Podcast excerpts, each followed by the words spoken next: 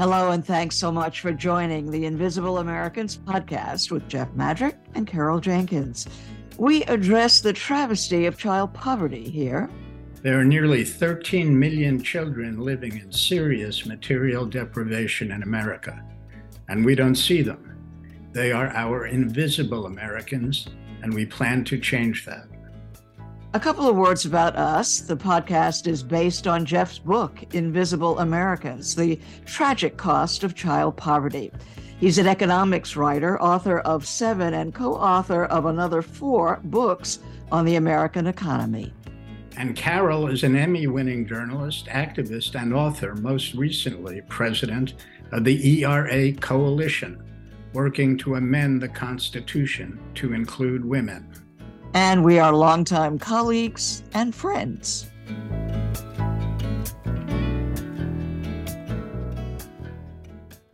In today's episode of the Invisible Americans podcast, we have a chance to talk with two champions of ending child poverty altogether. Senator Michael Bennet, lead sponsor of a bill to restore the expanded child tax credit for all children in the United States, and then philanthropist Holly Fogle, who has dedicated $35 million of her foundation's resources to supporting children in New York with cash grants to their mothers for the first thousand days of the child's life. We begin with Senator Bennet. On July 13th of this year, he held a hearing in the Senate Finance Committee commemorating 25 years of the idea of giving tax credits to families. He has introduced the American Family Act, which would restore the expanded version that was in place for six months in 2021 and cut child poverty in half. Thank you so much, Senator Bennet, for being with us today. Uh, Jeff and I are both uh, child tax credit nerds. We loved every second of your hearing. We watched it from beginning to end and took notes. And we have it up on our on our podcast our website now so that other others who are interested in children and poverty can also take it in. Well thanks for being child tax credit nerds. That's what we need and thank you for that for that. I i enjoyed the hearing. I think we got i think we made pretty clear hopefully that there are some pretty significant choices in front of this country. For sure well, did you get good response to the hearing? I think we've gotten good response. Um, it's just one building block along the way to trying to get ready for what we're hopefully a negotiation we'll have at the end of this year. I hope, and and then uh, once again in 2025 when the Trump tax cuts for the wealthy expire, we've got to decide what we're going to do uh, to replace them. But I think people will go back to this hearing as kind of a touch point on what these distribution tables look like, what it actually looks like to to be able to write a tax bill that benefits working people and and poor people versus what it looks like to write a tax bill that just benefits the people at the very top. Well, I think all of us here will look forward to that. I know I started working on the child tax credit in 2015, and especially, I could not find progressive economists who were in favor of unconditional tax credits. That was sort of the, a, a bridge that you couldn't get over. I wrote a, an op ed piece for the New York Times and got all kinds of bitter, angry letters about how the poor will just spend the money on themselves. When did you get converted to the child tax credit unconditionally? It really was in, I think, in 2017 when we wrote it.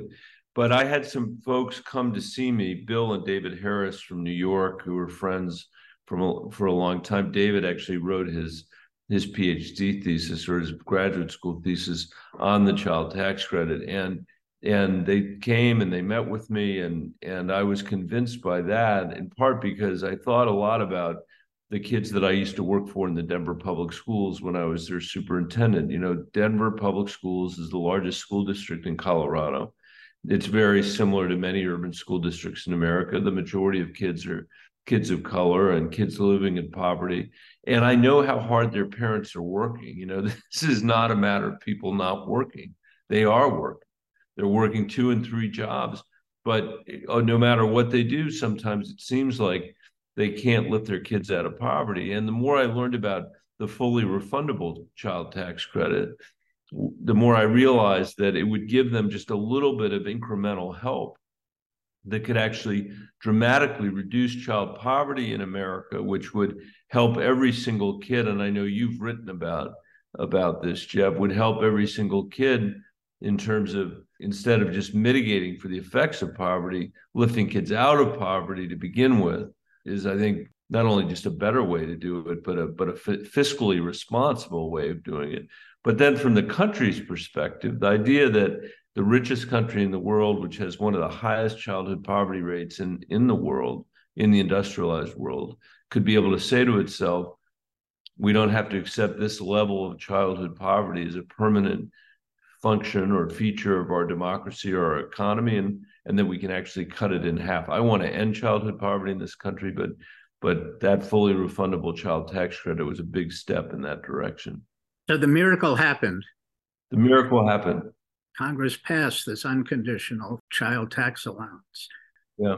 Then it was thrown out the window, which so discouraged us advocates. What was the key factor in Congress ending the program? My colleague and you know Joe Manchin, who just could not be persuaded of the benefits of the child tax credit. He was worried about how families would spend the money. He was worried that it would disincentivize work.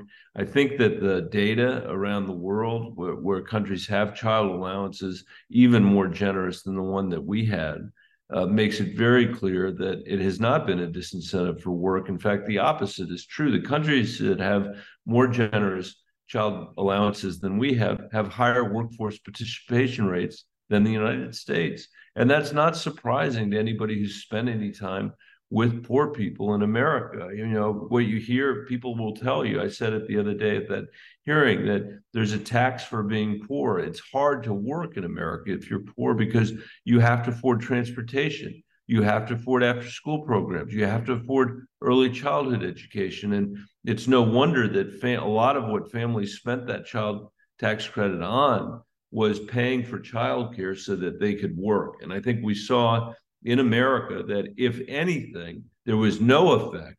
And there might actually have been for some families the opportunity for them to, to take more hours at work. So I have not been able to persuade that Manchin of that. I've not, he also, you know, thought that families would spend the money on what he thinks of as improper things. Uh, it's very clear that they spent the money on their kids and they spent the money on things like you know back to school clothes and and rent and food. And you know i had mom after mom after mom say to me that the most important thing from the child tax credit is that it would relieve their family of incredible stress because for once they weren't having to choose between rent and food or school clothes and and rent. And you know, there is enormous stress in our economy because for 50 years we've had an economy that's worked really well for the very top and not so well for people living in poverty and and for you know people that are hoping to turn a middle class life over to their kids. It's been a real struggle.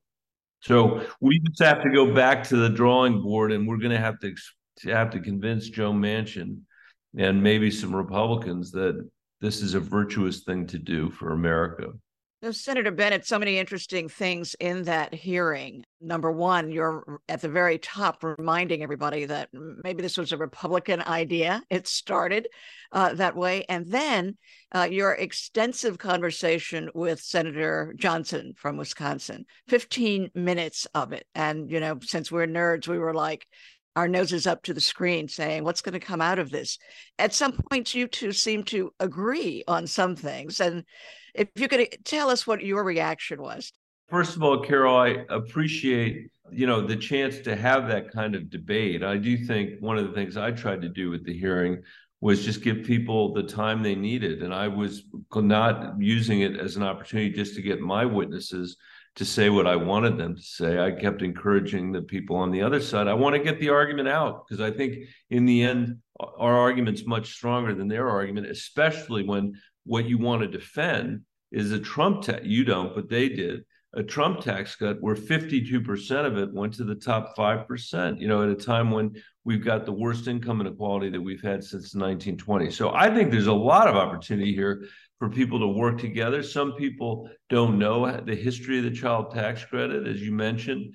You know, it was uh, part of, believe it or not, the first the first legislative version of it sprung from the contract for America that Newt Gingrich led, uh, as in that in that very radical Republican House, uh, to to the point that that was being we were discussing earlier. George Bush, when he was president, is the one that made it refundable for the first time, partially refundable. So there is a Republican track record here, which augurs, I think, well for bipartisanship. And the thing is, I agree partly with what Senator Johnson said, which is I don't de- defend every government program that's out there. One of the things that I like about the child tax credit is that you don't need an, an additional bureaucrat in the federal government to administer it. This is a credit that families get to decide how to spend on behalf of their kids. I think that's a more efficient way of doing it. And there are lots of things I worry about, you know, in terms of things that, you know, the way government works or doesn't work. I mentioned earlier, I was a school superintendent. I'm deeply worried about the fact that in America, if you look at our lack of preschool education, the lack of quality of K 12 education, and the expense of higher education, when you add all of that together, it is a fact. I hate to say it, but it is a fact. And Raj Chetty's data bears this out if anybody wants to look at it that our education system's reinforcing the income inequality we have as a nation rather than liberating kids from their circumstances, which has led me to conclude that we need a revolution in the way we deliver K 12 education and, and in the way we deliver early childhood education, not to mention higher education you know that's not always a popular view uh, uh, among elected officials, but that is my view because I have seen firsthand what the difference makes. You know what the difference, what kind of difference it makes for a kid who has access to a high quality education versus a kid that's going to a school that no kid in America should have to go to. And and so I do think there is the opportunity for us to work in a bipartisan way to consider what things have not worked well, what things we need to do better. Ron, there's some things I disagree with Ron Johnson on. For example, I think Social Security's done an amazing job reducing poverty among seniors. You know, and one of the reasons I like the child tax credit is that it looks a little bit like Social Security for kids. And no kid decides to be born poor in this country and they ought to have some assurance or some chance, you know, to think that everybody in America is going to have a chance. And that's what the child tax credit is all about.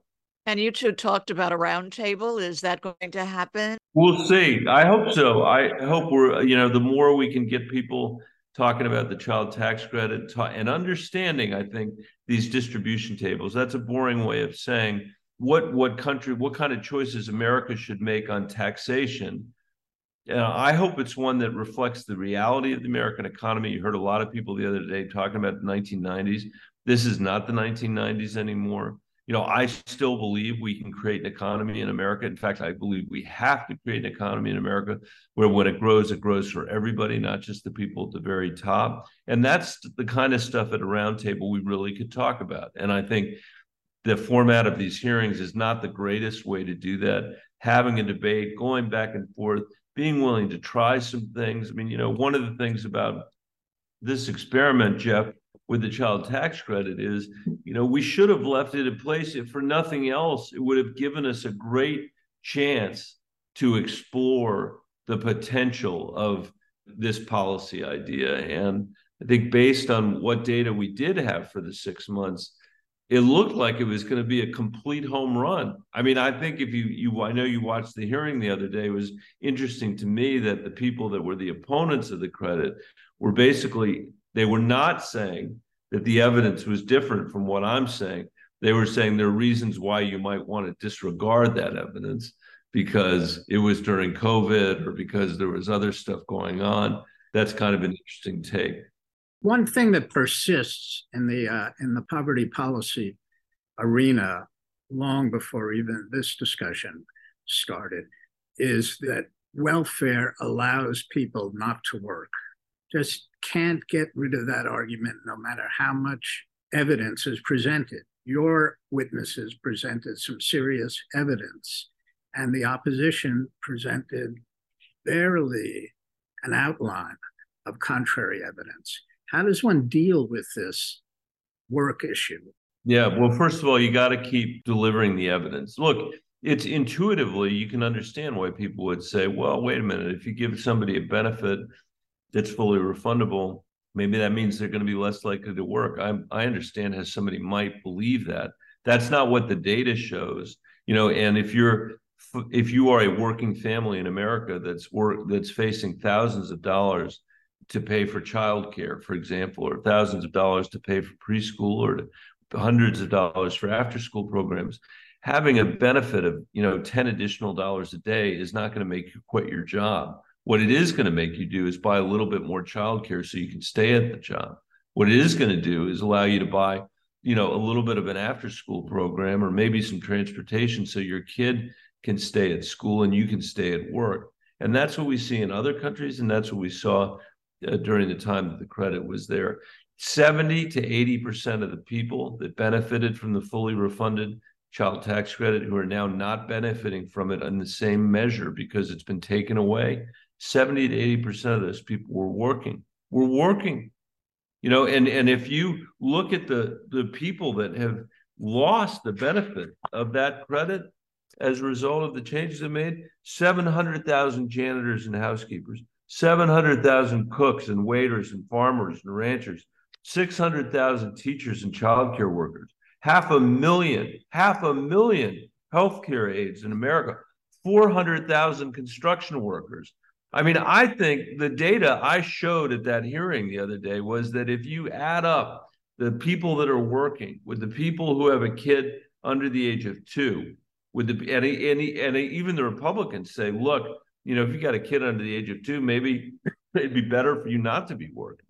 Then there are kids who are living with seniors and you add all that up, you get to about 95% of the people that have the credit. So I think this idea that somehow this credit is going to disincentivize people from working on the facts, both anecdotally and in the data, it's just completely wrong. And the benefit to America to you know lifting kids out of poverty not having to pay for mitigating the effects of poverty. Poverty childhood poverty costs america about a trillion dollars a year. Columbia University has told us that if you just look at America, not not the kids themselves, but just America, that the payback on the child tax credit is eight or nine times because of loss, you know, then reduced incarceration, because of reduced uh, welfare programs and other social programs. You know, there's nothing better you can do than give kids a better start. My position on this is that we should end childhood poverty in America. That should be our starting point. And I'd even be willing to accept there might be the risk in a very, very tiny, almost imperceptible number of people that somehow we didn't get the incentive actually right.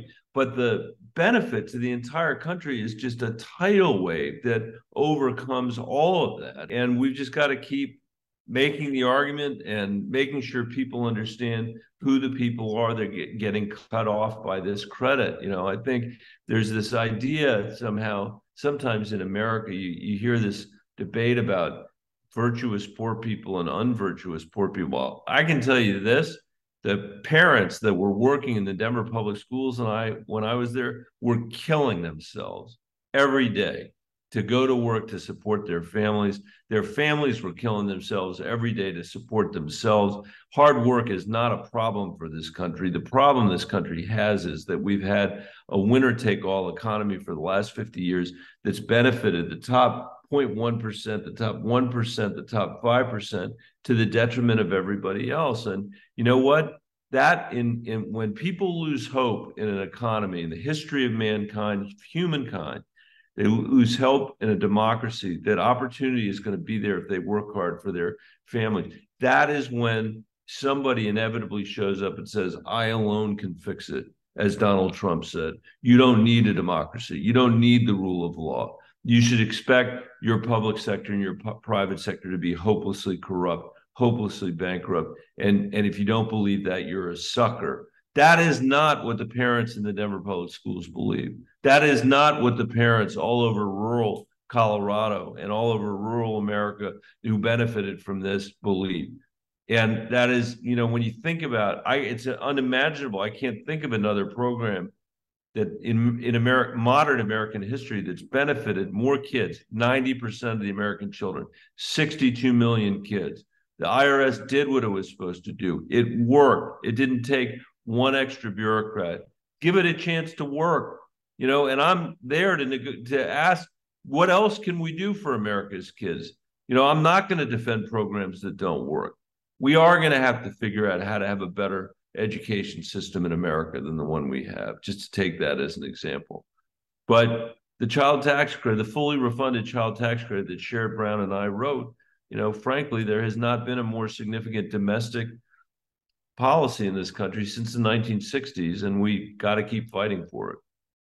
Well, Senator Bennet, we want to thank you so much for being with us. We know that you have a very busy schedule today. Uh, thank you for your passion. I appreciate your following this. Please let me come back and let's stay in touch and let's keep fighting because the richest country in the world should not have some of the highest numbers of childhood poverty. We just shouldn't have it. In our own interest, our own interest as a country, to say nothing of the interest of kids who did not ask to be born poor. So thank you. We're going to keep fighting. All right. Thanks for having me. Thank you. Good luck.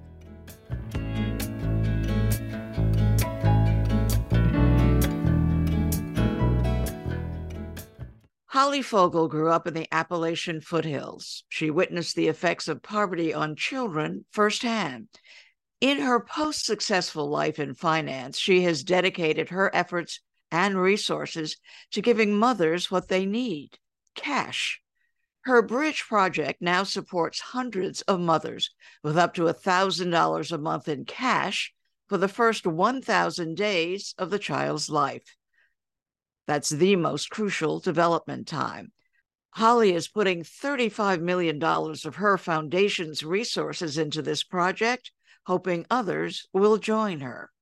Holly, so glad you are here. You know, this idea that you had of simply saying, give them the money is exactly what Jeff has been saying as well. Give them the money. You have such an interesting personal story. Tell us about that. Appalachia, then going to Wharton Business School and, and all of that, how you got to this point. Yeah. Oh, I'm delighted to be here, Carol and Jeff. Thank you guys for having me. And you're right. I think this is what makes the Bridge Project in some ways really interesting is that it is so simple and it is so scalable. And I think a lot of that was grounded in, as you said, my upbringing. So we have three sort of basic tenets at the Bridge Project. And one that starts um, and underlines everything is the dignity of people. So I grew up in the Appalachian foothills on the Ohio West Virginia border. And I witnessed poverty firsthand every day of my childhood. And I watched it obliterate hope and I watched it devastate families. But I also watched resiliency and determination, um, particularly of women and particularly of mothers. And I really believe that we rise to our better angels. And I see people, when I think of our bridge moms, I see people, not problems. And I certainly believe in a mother's love and that there's just nothing fiercer than that. And I think that really led us to these other sort of two tenets of the Bridge Project. One is that we need to try to prevent versus undo as a country. And so to me, right, as a philanthropist, that meant babies, not after school programs or other things. And the first thousand days of life really, really, really matter. And I know you two both believe that um, as well. But you know, I think just these um, the academic research keeps piling up around this and yet we don't act as a country like we have read any of that. Um, so this idea of preventing versus undoing is really important to me. And you know the last bit i think that again that journey of my life has informed is that the return on investment really matters. So my husband and i are both wharton finance majors. I'm a former mckinsey partner. My husband is a venture capitalist we have about $35 million of our own money committed to the bridge project and I think the reason that is, is because we deeply believe that cash is the most efficient, effective tool we have as philanthropists and as policymakers.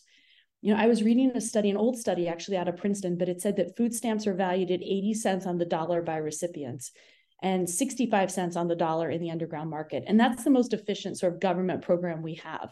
So I hate bureaucracy right? So when I think we can just actually get cash in the hands of moms at a hundred cents on a dollar, like I'll take that every day. When I read about your foundation and your charity work, I was so delighted to see how you emphasize cash. I think some people who may be listening to this may not understand the history of that because for a long time, especially in right wing circles, cash was the enemy. Cash, indeed, they claimed, was the cause of welfare. It caused dependency.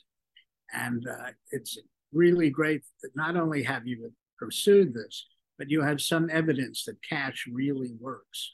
What kind of evidence is it? Yeah, you're you're absolutely right, Jeff. It's I think it's important, you know, it probably makes sense given the background I just said to you that I really love data. And so we weren't just going to go at this from a this is going to feel good, but what does it actually mean? And so we started the Bridge Project three summers ago. So we're with our third cohort of mothers now. And the first cohort, we're working very closely with the University of Pennsylvania's Center for Guaranteed Income Research. And you know, they're looking really deeply at a bunch of different metrics, but and it's early days, right? But what we are seeing right now is that the early data shows a lot of signs of increased financial stability. So mothers are able to afford, um, better able to afford childcare, and they're starting to build up emergency savings. So those are important factors in terms of uh, thinking about the financial stability of a household and the ability to, you know, go buy diapers if you need to buy diapers or go buy formula if you need to buy formula. The longer term research that we just started to look at recently, we're only two years into that first cohort, is that the payments are lessening chaos and increasing organization and harmony. And those are research terms. Those are also just normal English terms, but they actually mean something on the scales that the researchers are using around household stability, which I think is a great sign for what we hope will then be lots of additional data to come down the road. Holly, talk to us about uh, you. You started this in New York City, and and it keeps growing, expanding. And these are sizable payments. You know, it, uh, guaranteed income is spreading across the country, probably because of your, you know, impetus uh, in this. I know lots of mayors are doing it now, but a lot of the payments are, you know, two hundred dollars, three hundred dollars. So you started with a thousand dollars uh, for the thousand days of a child's life. Talk to us about that amount. Pretty hefty investment. Yes, two things. I would say back to this idea of preventing versus undoing. It sounds like a lot, but I mean, if we think it cost half a million dollars to keep one person incarcerated in Rikers Island, that's a lot of money too. So I would rather spend money on preventing versus undoing. And in our very first cohort, we actually split the moms and half were receiving $500 and half were receiving a 1000 as sort of one of our first tests. We're always testing, always trying to learn. And what we um, talked about very deeply with the Penn researchers is that we really were not seeing the same sorts of movements in the $500 group as we were with the thousand. They weren't accessing childcare. They weren't able to go back to work at the same rates. And I think what what they felt and we felt, and they were also doing some other pilots on the West Coast, is that in cities as expensive as New York, you really need to have a substantial payment in these earliest days of life to make a difference. And you know, it's pretty incredible because the average household income of one of our moms is 14,000 household, right? $14,000, 700. You know, if you think of diapers costing almost $1,000 a year the first year of life, that extra cash really provides some important financial stability. Another thing that intrigues me about your work, there are actually two parts. One is how much you emphasize that the mother should be autonomous. There are no conditions on them. Mothers, even though they're poor, can make decisions at, about their children. And they uh, emphasize this in Europe as well. Uh, so let's just stay on that. Where did you get this idea? Is this from your own experience? You know, I think a few places, Jeff. You know, certainly my own experience of seeing what and how women made decisions living in poverty in Appalachia and good decisions. Um, but uh, you know, I think where this really got honed for me was we'd been working in early childhood in a while for a while in New York City, and when the pandemic hit, uh, we really were close to a bunch of the grassroots organizations that were on the front lines. And what we just heard across the board, because of course the city was in lockdown, their clients, these mothers were and babies were really suffering, but they could not get them help fast enough. you know, I think that was the kernel of the idea of what if we just got them cash because that's what they really needed most in those moments. And then we followed up with them and we said, what happened? What what did you do with that cash? And the answers were so different, right? Of course, people are buying diapers. Of course, they're buying food. Of course, they're giving a bit of dollars to their their rent to the landlord for rent. But you know, one mom I'll never forget said to me, "I have to keep my cell phone on because I have to speak to my mother every day. She is the best mental health therapist I have, and if I can't keep this cell phone on, I don't know what I will do. I will lose my mind." And I think she meant that quite literally. Um, and so I think when we saw how how this was in practice then applied, and that moms are making minute by minute resource allocation decisions so wisely, it became a no brainer for us to then think about how would we expand this and grow this. You know, and the and the huge benefit that I know you guys talk about a lot is the country actually did a pilot just like this called the expanded child tax credit where we saw enormous amounts of benefit and a, and a lot of very good decision making on the part of of parents one of the things that uh, as i was reading your responses to people even good-hearted people who say well maybe these mothers once they get the money should take a financial literacy course or something like that. And i love your response you know is that you know these mothers know how to stretch 10 bucks you know much less you know do it. So talk to us about I, I think just the and you use the word patriarchy too when you say we're removing patriarchy from this giving this this cash system. Well i believe this so deeply carol and i'll maybe i'll tell you a story on this one that i think maybe illustrates it better than anything i will say um, could which is a story about anna who was one of our early moms and 71% of our moms have less than $100 in savings when they enter the program. So there is no safety net in this household, in all these households. So when we ask her about her total savings, she tells us she has $20 hidden under her mattress and she is not going to spend it for food or for rent or for back to school supplies because her oldest child has severe asthma. And in her neighborhood, the ambulances are slow. And so the $20 is her taxi fare to get that child to the hospital in the middle of the night in the event of an asthma attack. So when that is a trade-off that a mother is making every day, that weighs on her soul. So I think, you know, at the end of the day, when people say, oh, can we trust them to make the trade-off? If she's worried about the trade-off of having enough money to save her child's life in the event of an asthma attack versus buying protein for dinner, I'm not too worried about how she's making those trade-offs. I'm going to trust her completely to do what she needs to do for her family. What strikes me and what I've written a fair amount about is racism at the heart of America's attitudes towards poverty. You have very high proportions of people of color in your program. What makes people like Senator Manchin, despite all evidence against it, believe that mothers of color will waste the money if you give it to the family. Oh gosh, Jeff, I wish I could answer that. I wish I could talk to that man. I was like, he doesn't, he represents the state right where I grew up.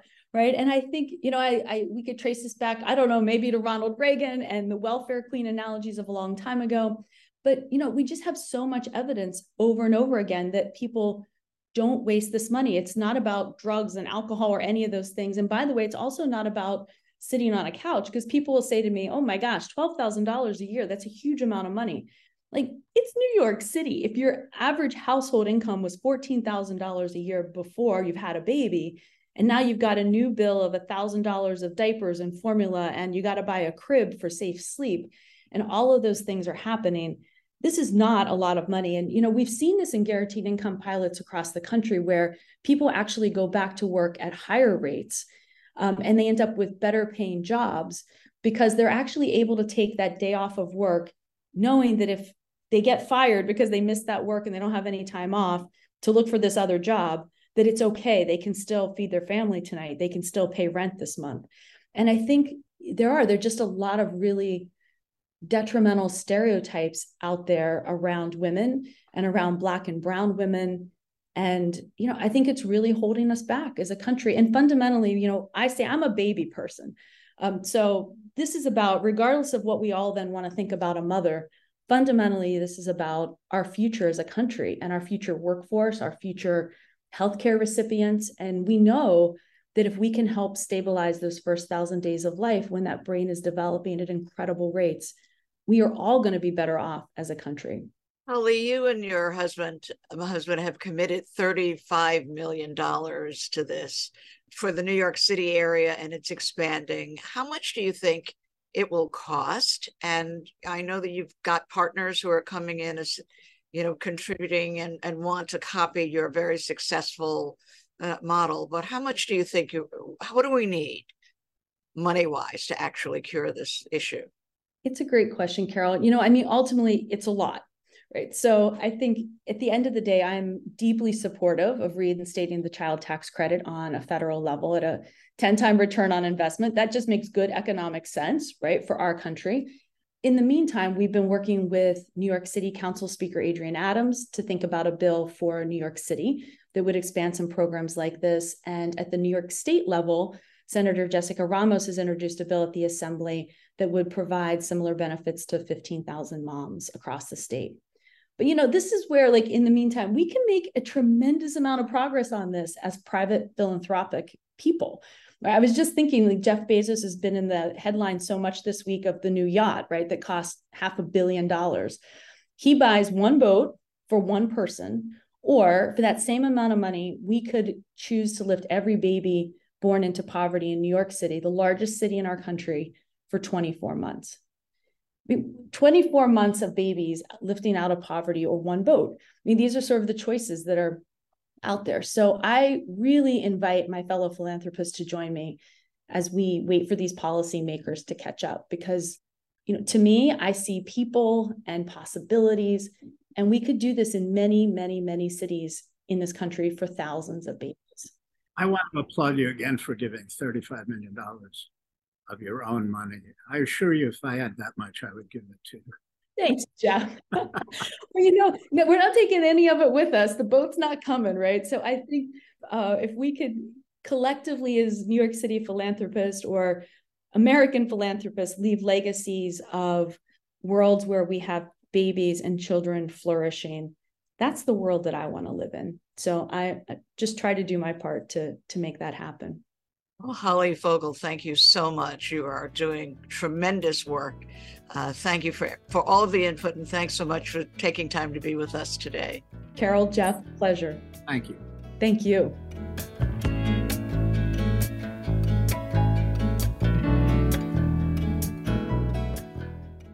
History will judge a nation's decency in various ways. One of them will surely be the well being of all its children. American neglect of its poor children is both inexplicable and deplorable.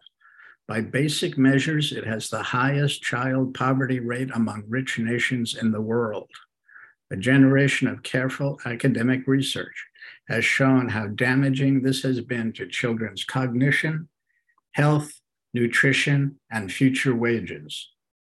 In 2021, Congress and the President adopted an enlightened program that expanded the child tax credit and made it available to almost all children, no matter their race, ethnicity, or how little their parents earned. The results were stunning, cutting the poverty rate by half. But Congress refused to renew the program. In coming months, this podcast will examine the future of the child tax credit and other key policies to protect children from the destructiveness of poverty we are dedicated to restoring a bright and optimistic future for all children in this land long celebrated for equal opportunity. Thanks so much for joining us on the Invisible Americans podcast, available wherever you get your podcasts. But we urge you to visit our website for transcripts, show notes, research, and additional information about our guests and their work. That's www.theinvisibleamericans.com. Please follow us on social media and our new YouTube channel. And our blog posts are up on Medium as well as our website. That's www.theinvisibleamericans.com. Jeff and I will see you the next time.